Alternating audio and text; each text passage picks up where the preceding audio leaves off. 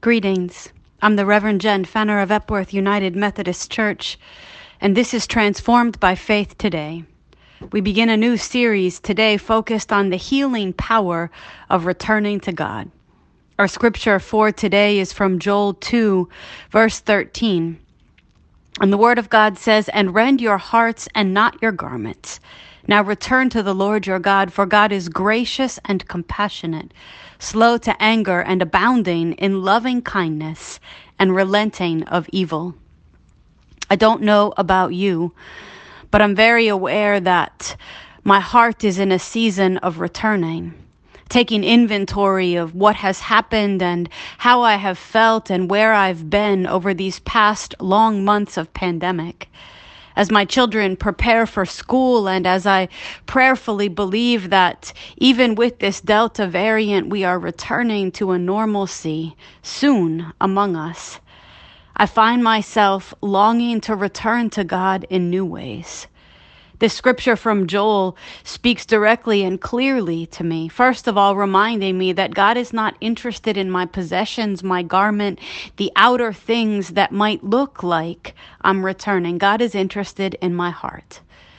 And in God's love of my heart, God reminds me that not only is returning good for me, healing for me, but that the nature of God is gracious and compassionate and slow to anger and abounding in loving kindness and relenting of evil.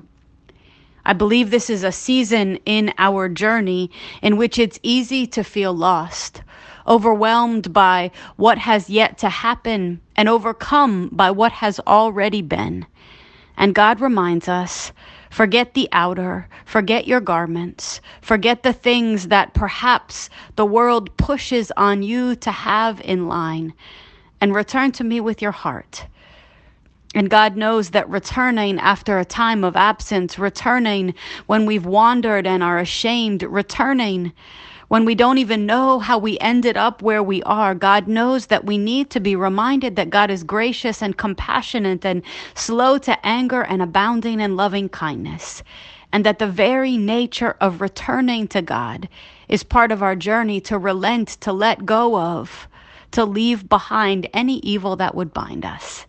Today, the transformation that my faith invites me to is a returning to God and a trusting that God is good enough always to return to, no matter what.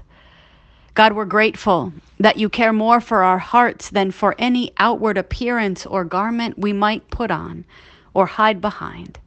We're grateful that your very nature holds us, calls us back, and heals us when we return to you. Give us eyes, Lord, to continue to focus on you, and hearts that are soft and compassionate enough with ourselves and with others to return to your loving kindness. In Jesus' name we pray. Amen.